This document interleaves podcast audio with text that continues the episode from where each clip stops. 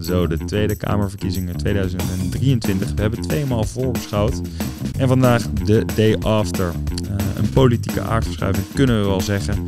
Hou alle clichés maar uit de kast. Uh, dat is ook al gebeurd. En uh, we gaan nabeschouwen.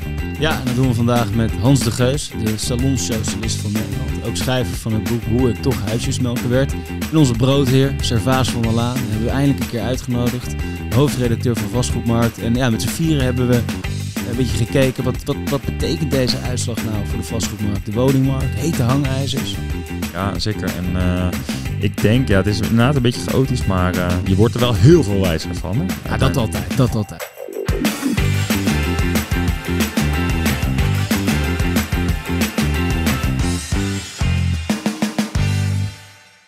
Nou, we nemen weer op vanuit het Amrad Hotel in Amsterdam Centrum. En uh, nou ja, de setting hier uh, is misschien wel een kleine metafoor voor, uh, voor wat er gebeurd is. We nemen hier niet op vanuit een ivoren toren, maar een bubbel is het toch zeker wel te noemen, denk ik. Of niet, Hans? Nee, niemand. Ik had hem op de radio staan en mijn zoontjes op tv. De radio was iets eerder gisteren en toen hadden zij het nog niet door en ik wel. Het is echt een shocker. Ja. Servaas, hoe is hij bij jou binnengekomen? Ja, hetzelfde eigenlijk. Ik zat uh, in de auto en ik luisterde. Het werd heel droog gemeld. Zo van uh, ja, PVV uh, 35 zetels. Dan denk ik van, huh, heb ik iets gemist? Dus nee, ja, verrast uiteindelijk natuurlijk, net als iedereen. En je kunt je ook gelijk afvragen, inderdaad, hoe betrouwbaar die peilingen zijn als je zoiets ziet. Dus ofwel, mensen durven dat niet te zeggen als ze ondervraagd worden. Ofwel, we peilen de verkeerde mensen. Ik weet niet wat. ik bedoel, bij Trump zag ook niemand hem aankomen. Dus dat lijkt me sowieso wel een discussie waard. Uh, de macht van de peilingen. En kennelijk zitten ze er gewoon hartstikke naast. Het is wel fijn dat we geen twee-partijen-systeem hebben. Want dan had hij dus de meerderheid gehad. Ik dacht, ja. bedacht, ja, hij heeft eigenlijk maar een kwart van het aantal stemmen. Dus zo erg is het allemaal niet. Ja, maar als je dan kijkt naar uh, de uitslagen per gemeente.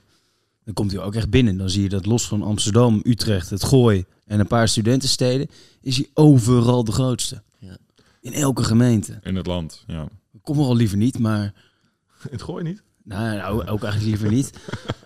maar dan denk ik van, Jezus Christus, maar daar schrik je toch wel echt van. Hè? Als je er gewoon uh, sec over, over na, als je er gewoon uh, uh, feitelijk naar kijkt, dan, dan is het ook weer niet zo heel gek. Want je ziet, als je kijkt naar 2021, die verkiezingen, daar waren er ook veel mensen die waren het niet eens met het huidige kabinetsbeleid.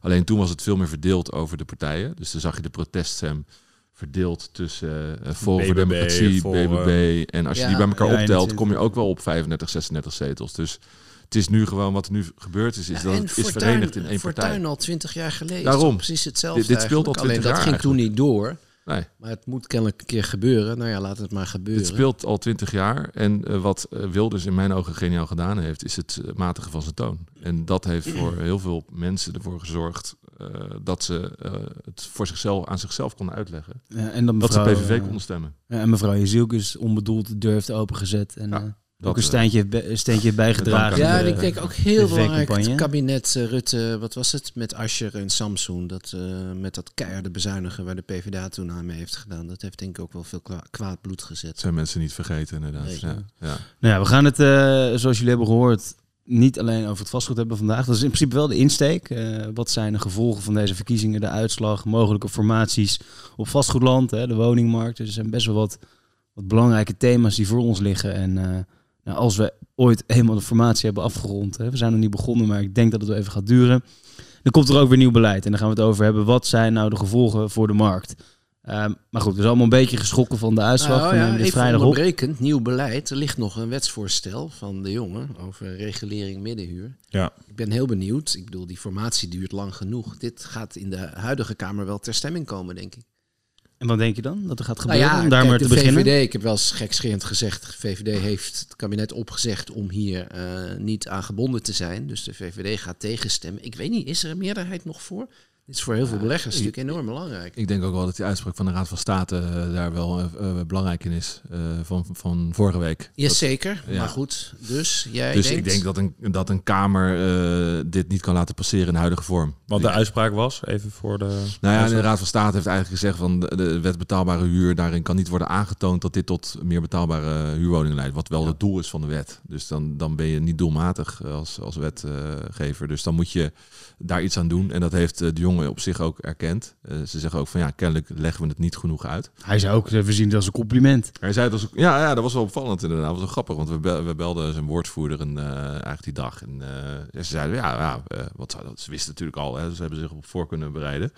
Ja, ze zien het eigenlijk wel een compliment, want de Raad van State trekt niet de reden van deze wet in twijfel. Ze zeggen, we snappen wel dat je huren eh, betaalbaar wil maken.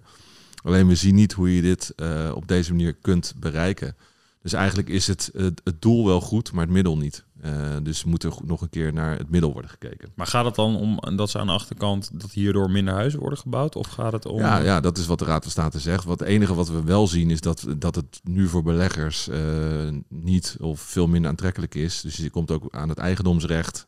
eh, je komt aan het verdienvermogen van, van beleggers. En het, het gevolg daarvan is dat er minder huurwoningen eh, worden gebouwd aan de ene kant. En ook dat er huurwoningen worden verkocht en naar de kopersmarkt gaan. Dus eh, ja, netto betekent dit minder woningen. En volgens mij wil je meer huurwoningen. Dus, nou ja, en eh, dat ja. adresseerde de jongen ook in zijn brief. Hè? Dat hij zei, dat erken ik, er wordt verkocht. Maar ja, zo erg is dat niet, want dan kunnen daar weer mensen wonen. Dus daar had hij eigenlijk al op- wat op gezegd. Hans, jij als vastgoedbezitter, maar ook gewoon als persoon die politiek geëngageerd is. Hoe kijk je eigenlijk naar die plannen van Hugo de Jonge? Je hebt natuurlijk het boek nou, geschreven. ik, weet je, ik heb in mijn boek ook niet heel erg gezegd... we moeten nu keihard weer gaan reguleren. Ik vind het best een lastige.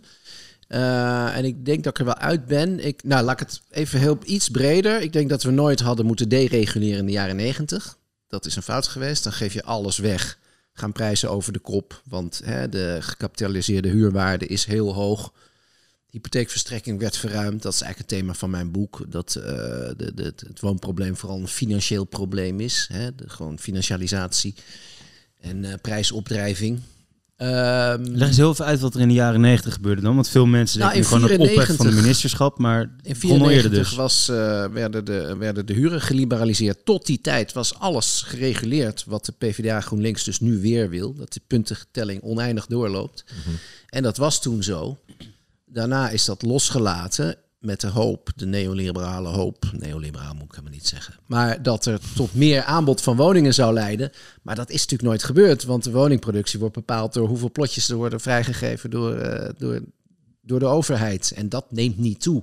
Dus je gaat liberaliseren op een gereguleerd grondbeleid. En dat heeft dus niet tot extra aanbod geleid, alle- alleen maar tot hogere prijzen. Maar dat, dus dat was onhandig, denk ik. Alleen om dat nu terug te willen draaien, ja, dat kan haast niet. Je had het over eigendomsrechten, eh, partijen die daar failliet gaan. Ik denk ook bankbalans die eh, risico lopen daardoor.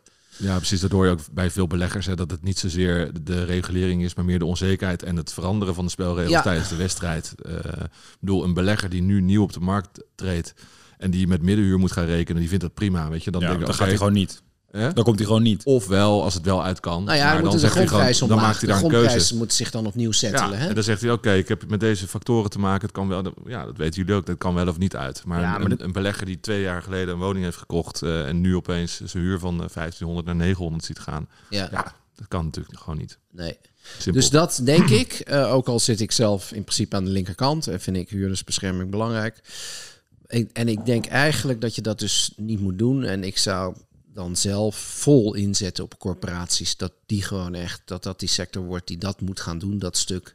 Dus geef die veel meer ruimte. Laat heel veel nieuwbouw door hun plegen.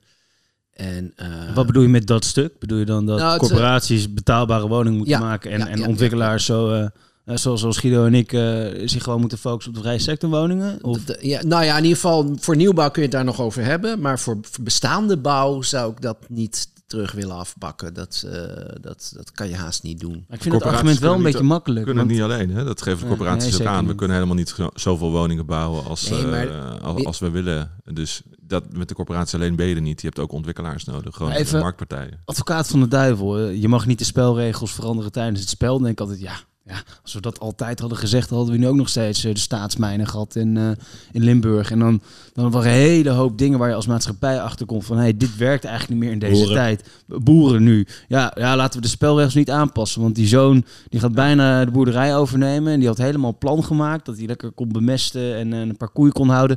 Ja, we kunnen nu niet, nee, dat kunnen we niet maken. Nee. Ja, en, Ja. Kijk, en ik sta er anders in, want ik denk inderdaad ook niet dat je nu zwaar moet reguleren. Al is het maar dat je daarmee alleen maar het aanbod verkleint.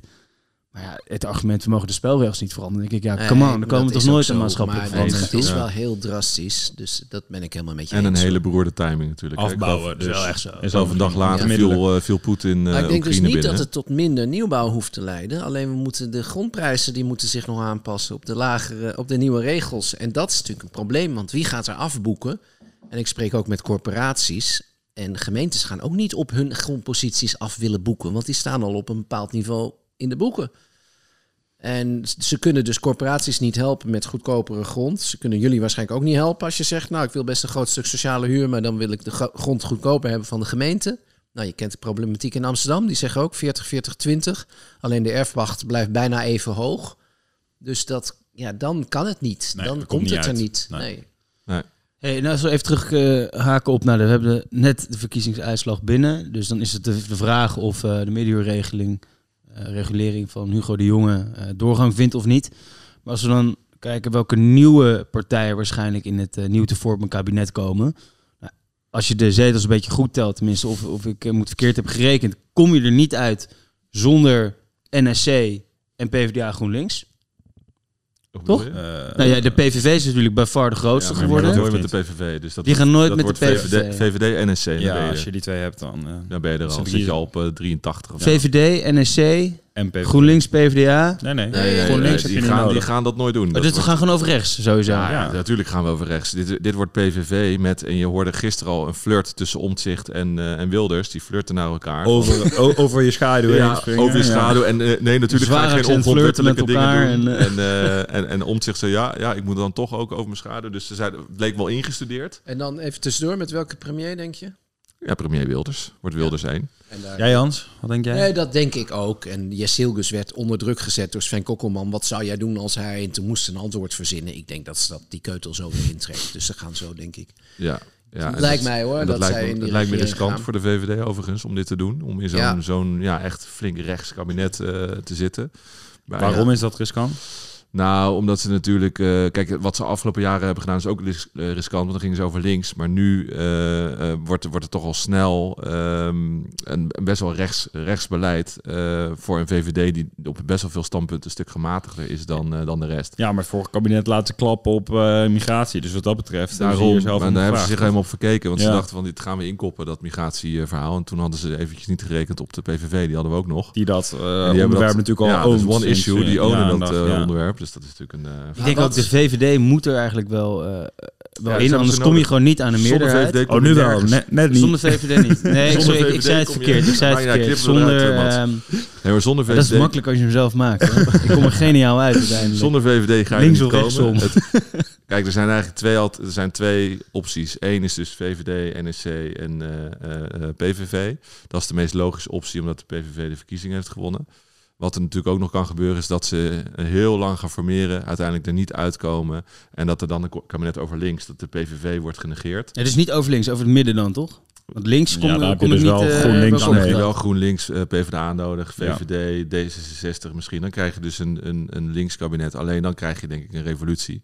Ja, maar links Ja, krijg je niet, toch? ga- Want Ja, links heb je... het- hoe links is, is de vraag. Het is gewoon GroenLinks met middenpartijen. Dan Dat- gaan die, ja, maar welke die, eh, middenpartij dan? eh, dan kan je NSC en... eh, Nee, ik heb het opgeteld hier.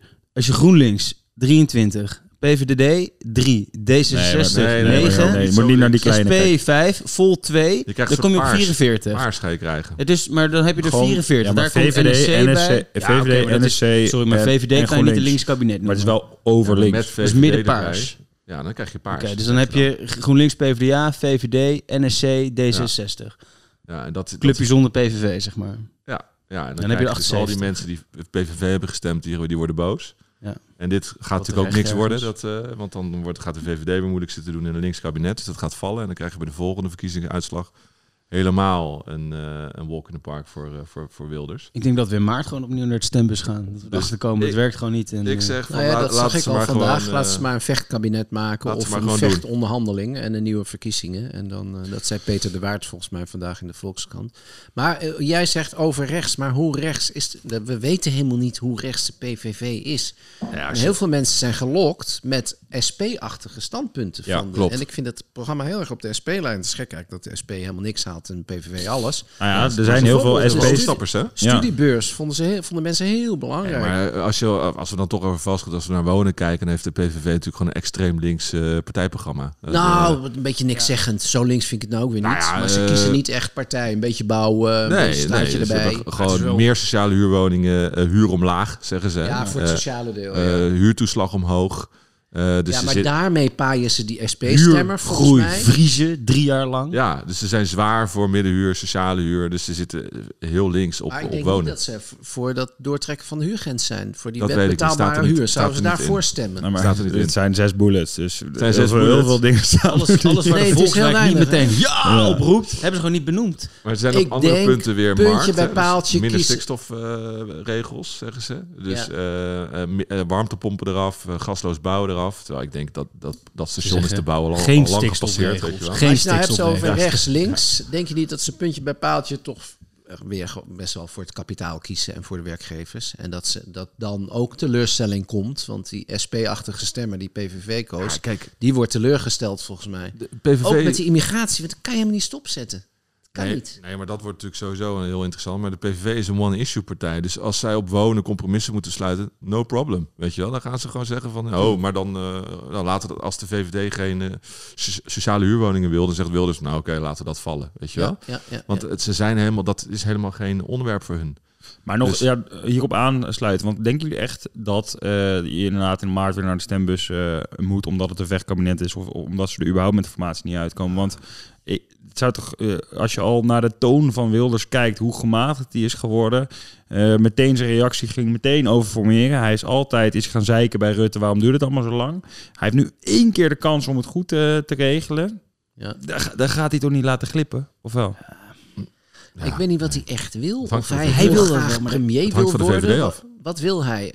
Het hangt gewoon van de VVD af. Want de omzicht die wil wel. Maar wat zou Wilders echt, wat is zijn drijfveer? Wil hij premier worden? Volgens mij is zijn drijfveer toch islamhaat, als ik het goed begrepen heb. Maar ik weet het niet. Wat denken jullie?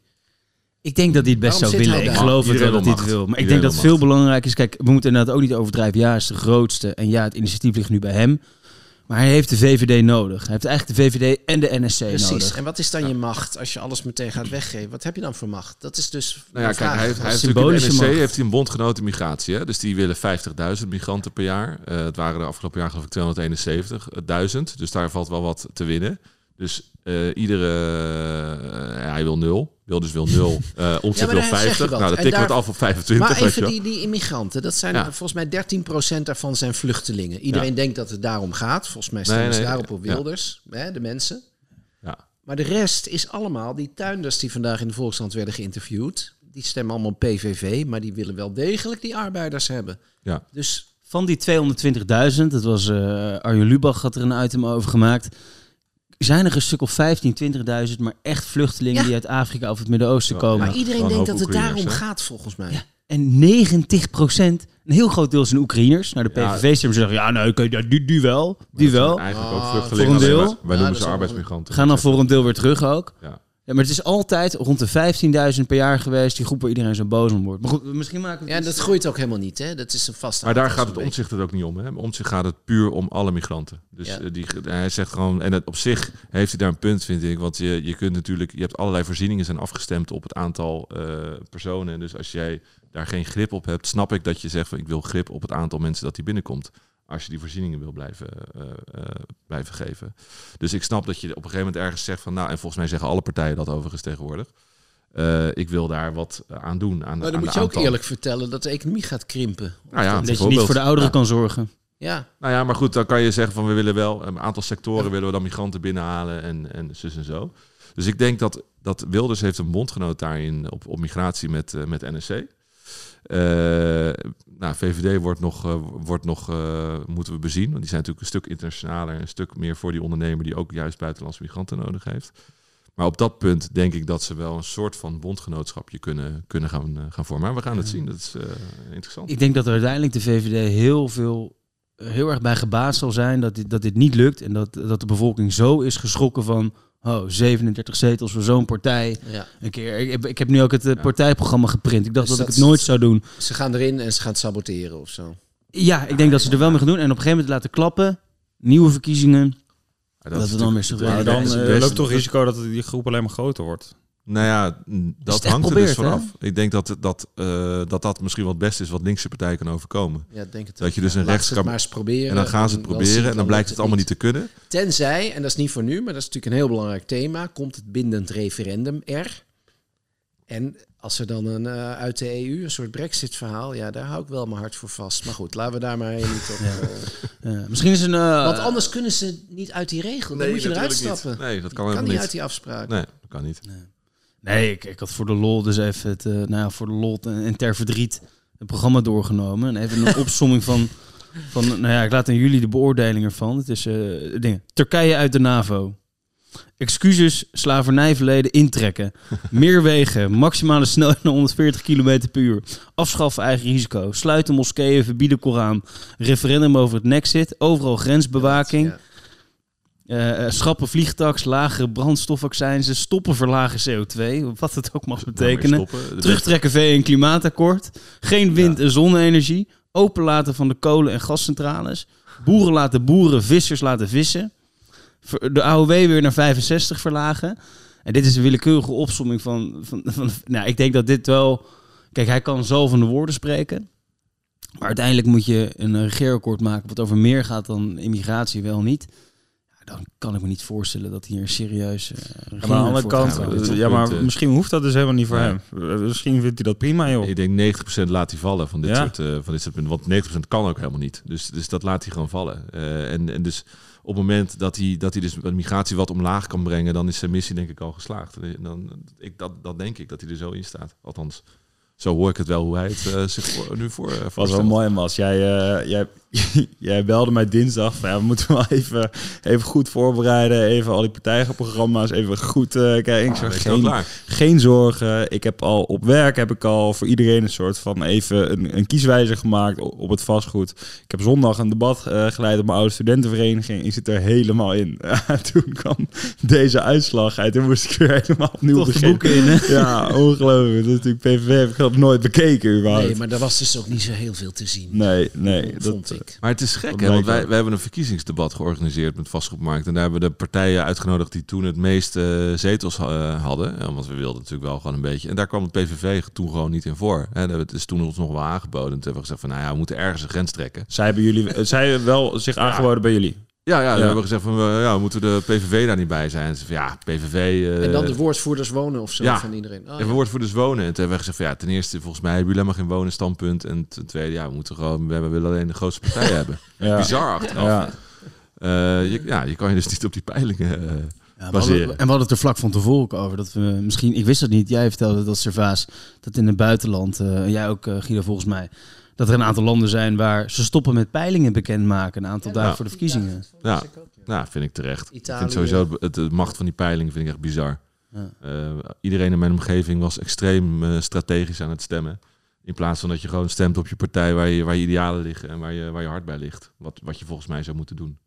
Ja. Dus eh, dat, dat vind ik echt heel vreemd. ja, je ziet dat er heel veel kleine partijen natuurlijk helemaal zijn leeggetrokken. Ja. Eh, bijvoorbeeld Partij van de Dieren, D66 natuurlijk. Dat is allemaal...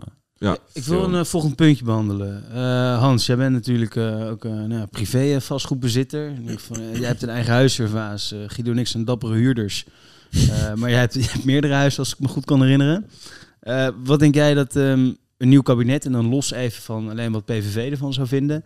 ehm, maak jij je zorgen met alle, alle fiscale, fiscale ja, stormen die worden voorspeld? En, Nou, kijk, in mijn boek pleit ik tegen mijn eigen belang. Dus ik ben een salonsocialist. Dus eh, dat maakte hopelijk mijn argumenten des te indrukwekkender. Want als iemand heel arm is, dan pleit hij voor maatregelen die hem helpen. Maar ik, bijvoorbeeld dat de huurstroom belast is, vind ik, eigenlijk, vind ik eigenlijk terecht. Alleen er zijn nu mensen die meer belasting betalen dan huur krijgen. Dus dat is weer een beetje raar.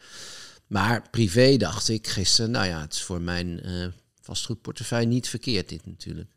Leg uit. Ik verwacht, nou, ik verwacht dat die, die regulering niet doorzet. Niet dat dat mij raakte hoor, maar dus de vastgoedprijzen in brede zin natuurlijk wel. Ik vraag me ook af, daar hebben we het nog helemaal niet over gehad, maar die box 3 is natuurlijk een heikel punt. Die 6% fictief rendement op je woning, wat voor veel mensen echt te veel is. Want jij hebt ze privé, eh, begrijp ik. Ja, ik heb Ja. drie. eh, ik Ja. heb drie. Nou, mag, dat Ja. is, ik heb drie woningen in de Bijl, maar in privé. Ja, Ja. in box 3. En een eigen woning hier, eh, 100 meter vandaan. Daar hebben we het over gehad. Ehm, dus eh, ja, ik ben benieuwd wat er met, die, met het fictieve rendement. Daar hebben we het nog helemaal niet over gehad. Verwachten we dat dat eraan gaat als de rechts, rechts dat willen denk ik veel eh, luisteraars ook weten. Nou, wie het weet mag het zeggen, maar volgens mij is ook uh, Marnix van Rij intussen ervan overtuigd dat het op deze manier niet gaat werken. Oh ja? Ja, ja, uh, maar er wordt toegewerkt naar een systeem dat er dus bij transactie volgens mij een, een daadwerkelijk rendement moet worden afgerekend. Het probleem natuurlijk bij, bij vastgoed... Ja, de echte huur zou je moeten gaan opgeven, maar dat krijgt de Belastingdienst Dat natuurlijk krijgen ze niet voor elkaar. 30 jaar niet 30 voor elkaar. Nee, dat, krijg je niet voor elkaar, maar dit gaat over dus... je hebt De waardestijging. Ja, je hebt inkomstenbelasting en je hebt vermogensbelasting. en daar wordt nu gerekend met een fictief rendement, wat niet eerlijk is uh, voor vastgoed. Ook omdat je dan uh, nou ja, uh, aan de beurt bent. Want dan moet je over een, over een vermogen wat je niet in, in, je handen hebt, moet je belasting gaan betalen. Ja, je hebt cash niet. Je hebt die cash helemaal niet, dus moet je je pand gaan verkopen. Ja, in dat box is 3 alleen, maar in box box, 3. ja, en box 1 nog niet, hè? Je eigen huis niet. Nee, alleen voor je. Nee, dit gaat over het tweede, derde, derde huis. Dus het is op zich logisch dat het uh, in deze vorm niet door kan gaan. Want dat hebben ze ook onderzocht. Uh, ja. Van sitting ducks als vastgoedeigenaren. Die kunnen nergens de cash vandaan halen. Nee. Dus die moeten dan een pand verkopen. Dus dat is natuurlijk niet eerlijk. Maar ja, je kan, de, de, je kan natuurlijk wel eh, de klok erop gelijk zetten dat er een, een, een manier van lastenverzwaring gaat komen. Alleen niet deze.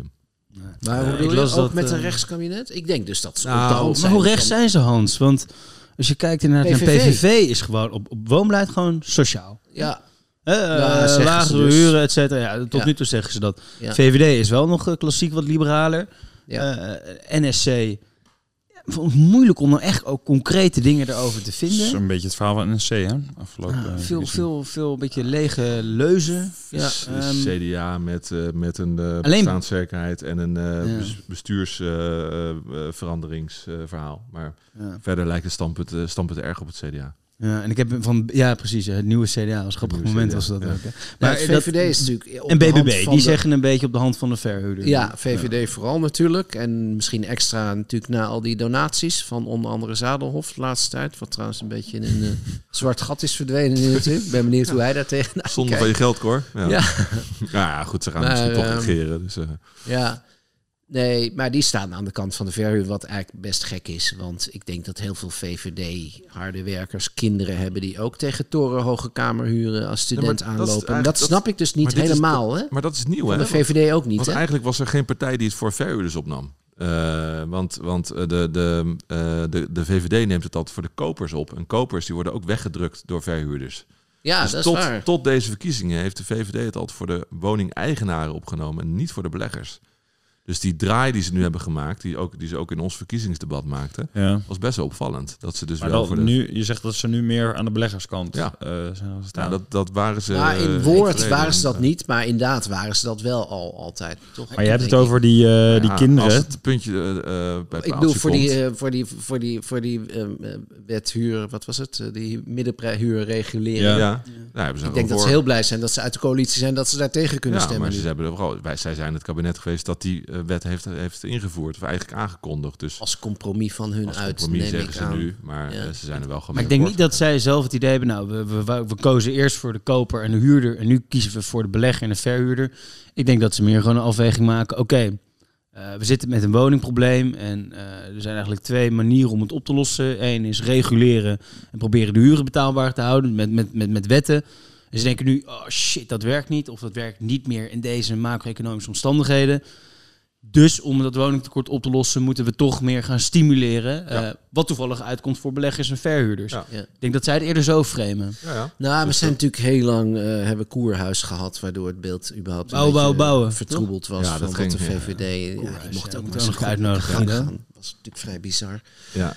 Maar daar zat verder ook weinig denkkracht achter. Dus ik weet niet. Ik denk dat als je het hun allemaal vraagt, wat is nou je echte ideologie? Sta je hè, in de kapitaalstrijd?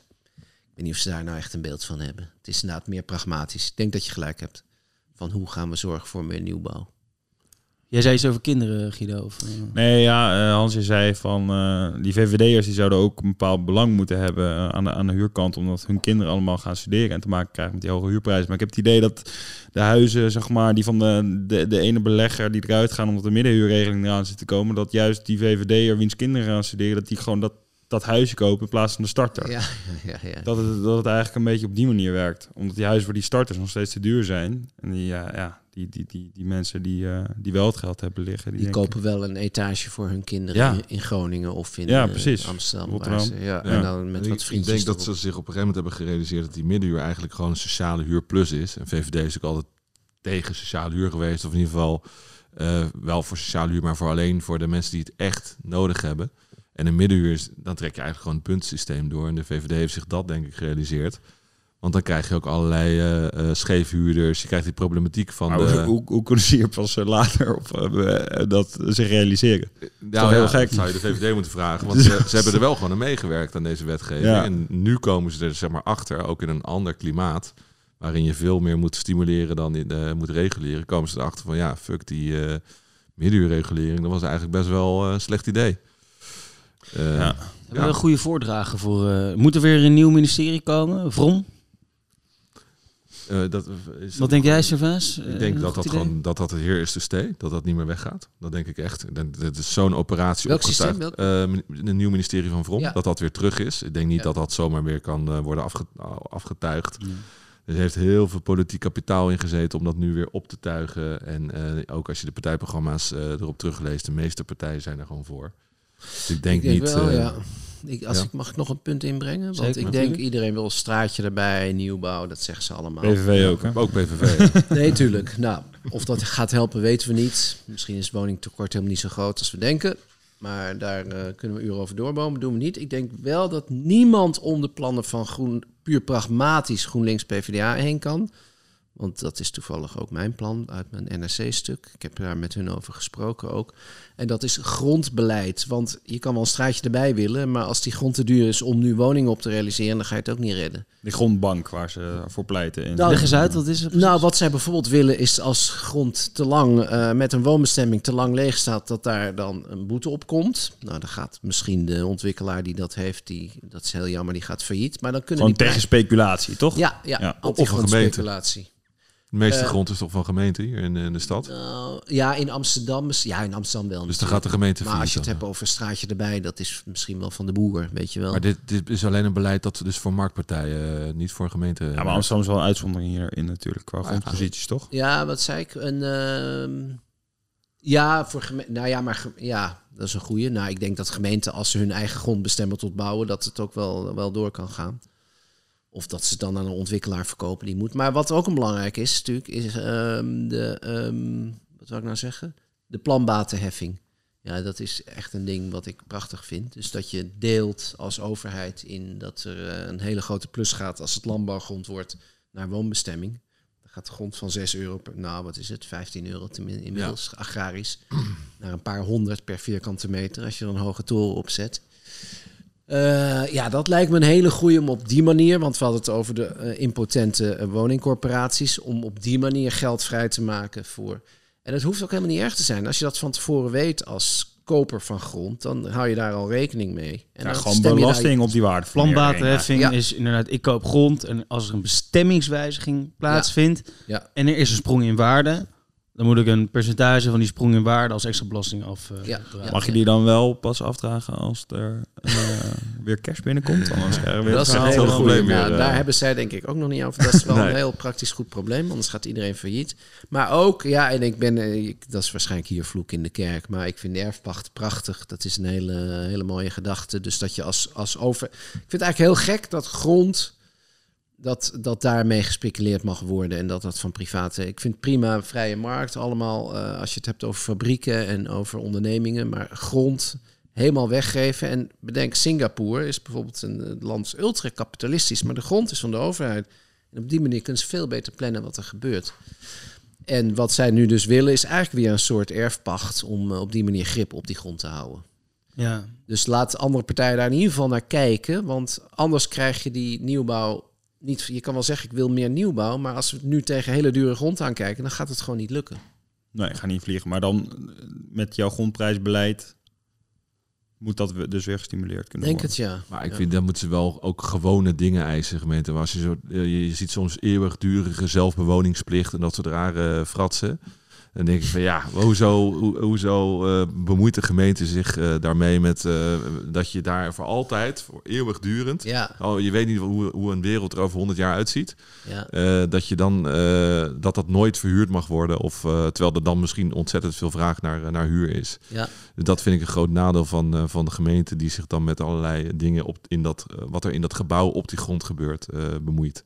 Die bouwplicht vind ik ook lastig hoor. Want stel je bent een ontwikkelaar en op het moment dat jouw project zeg maar, in de money is, dan ga je gewoon bouwen. Dan is er niks dat je tegenhoudt. Ja. de- de- de- dat- dat niet. argument van Ja, Mensen zijn- houden die grond vast en willen erop speculeren. Toch Kijk, hetzelfde met eh, huur, eh, huurappartementen Nou, leeg laten staan. Want jij weet, als de woning, als het eindproduct 10% in waarde stijgt, dan zit er enorme leverage op die grondprijs. Die verdubbelt dan misschien. Dus in een stijgende markt kan je best zeggen, nou, ik wacht even. Ik wil ook niet meteen te veel aanbod in die regio. Stel, je bent een grote dominante partij. Ik wil niet alles gelijk op de markt brengen. Dan gaan die prijzen misschien weer omlaag.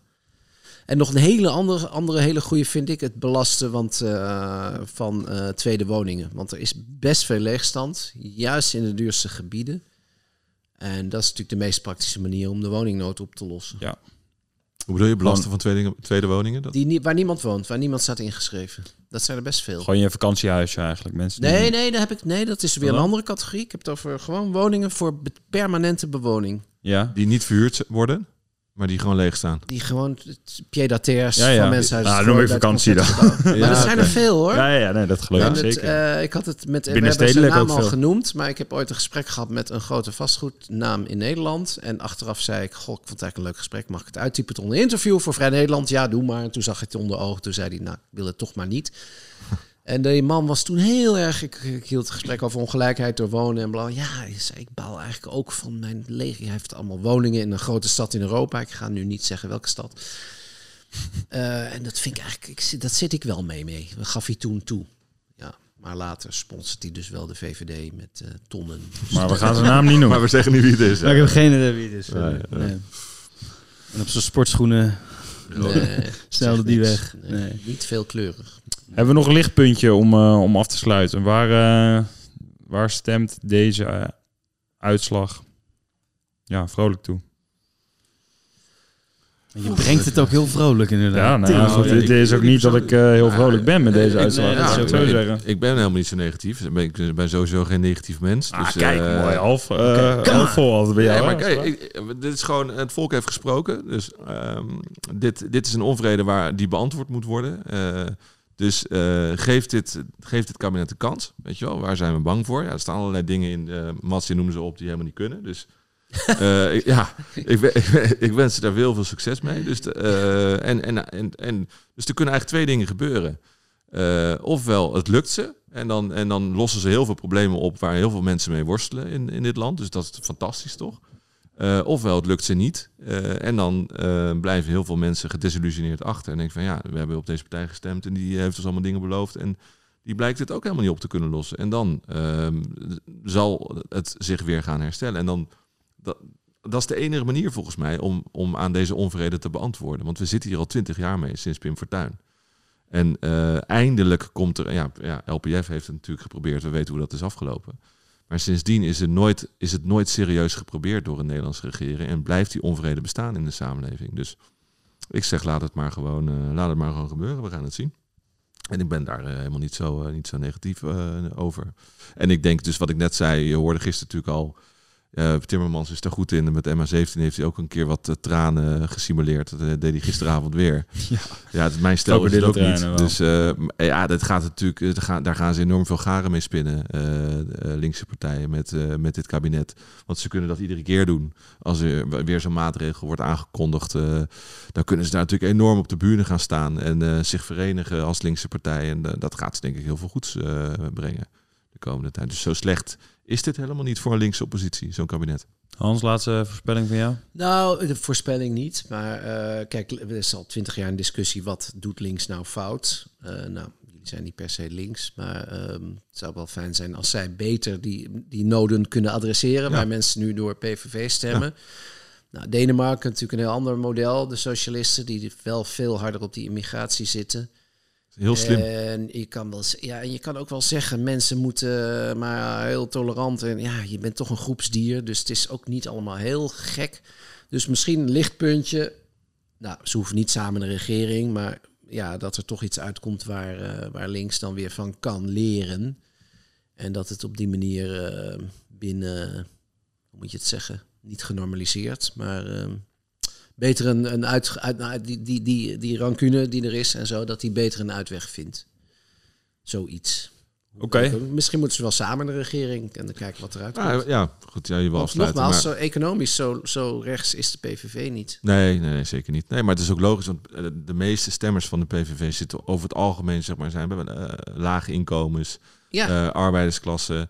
Dus het zou heel raar zijn als hij daar met een economisch rechtsverhaal zou, eh, zou komen. Dus hij adresseert die problemen bij mensen aan de onderkant van de samenleving. Dat doet de SP en dat doet de PVV ook. Alleen hij koppelt daar een migratiestandpunt aan vast. En dat is ook precies, dat zijn de mensen die geraakt worden door migratie. Hè? Dus dat zijn, die, eh, die, die hebben het ontzettend moeilijk op die arbeidsmarkt. Ja. Eh.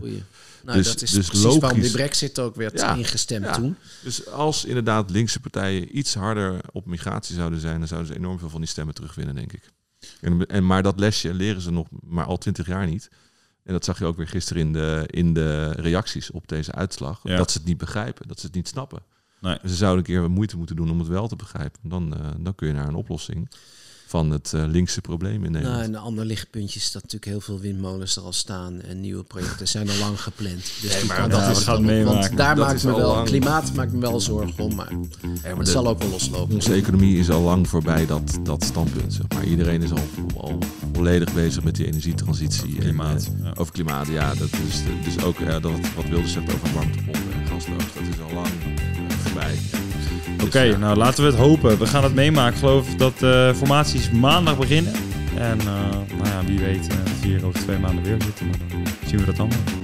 Dank jullie wel. Graag gedaan. Dank heren.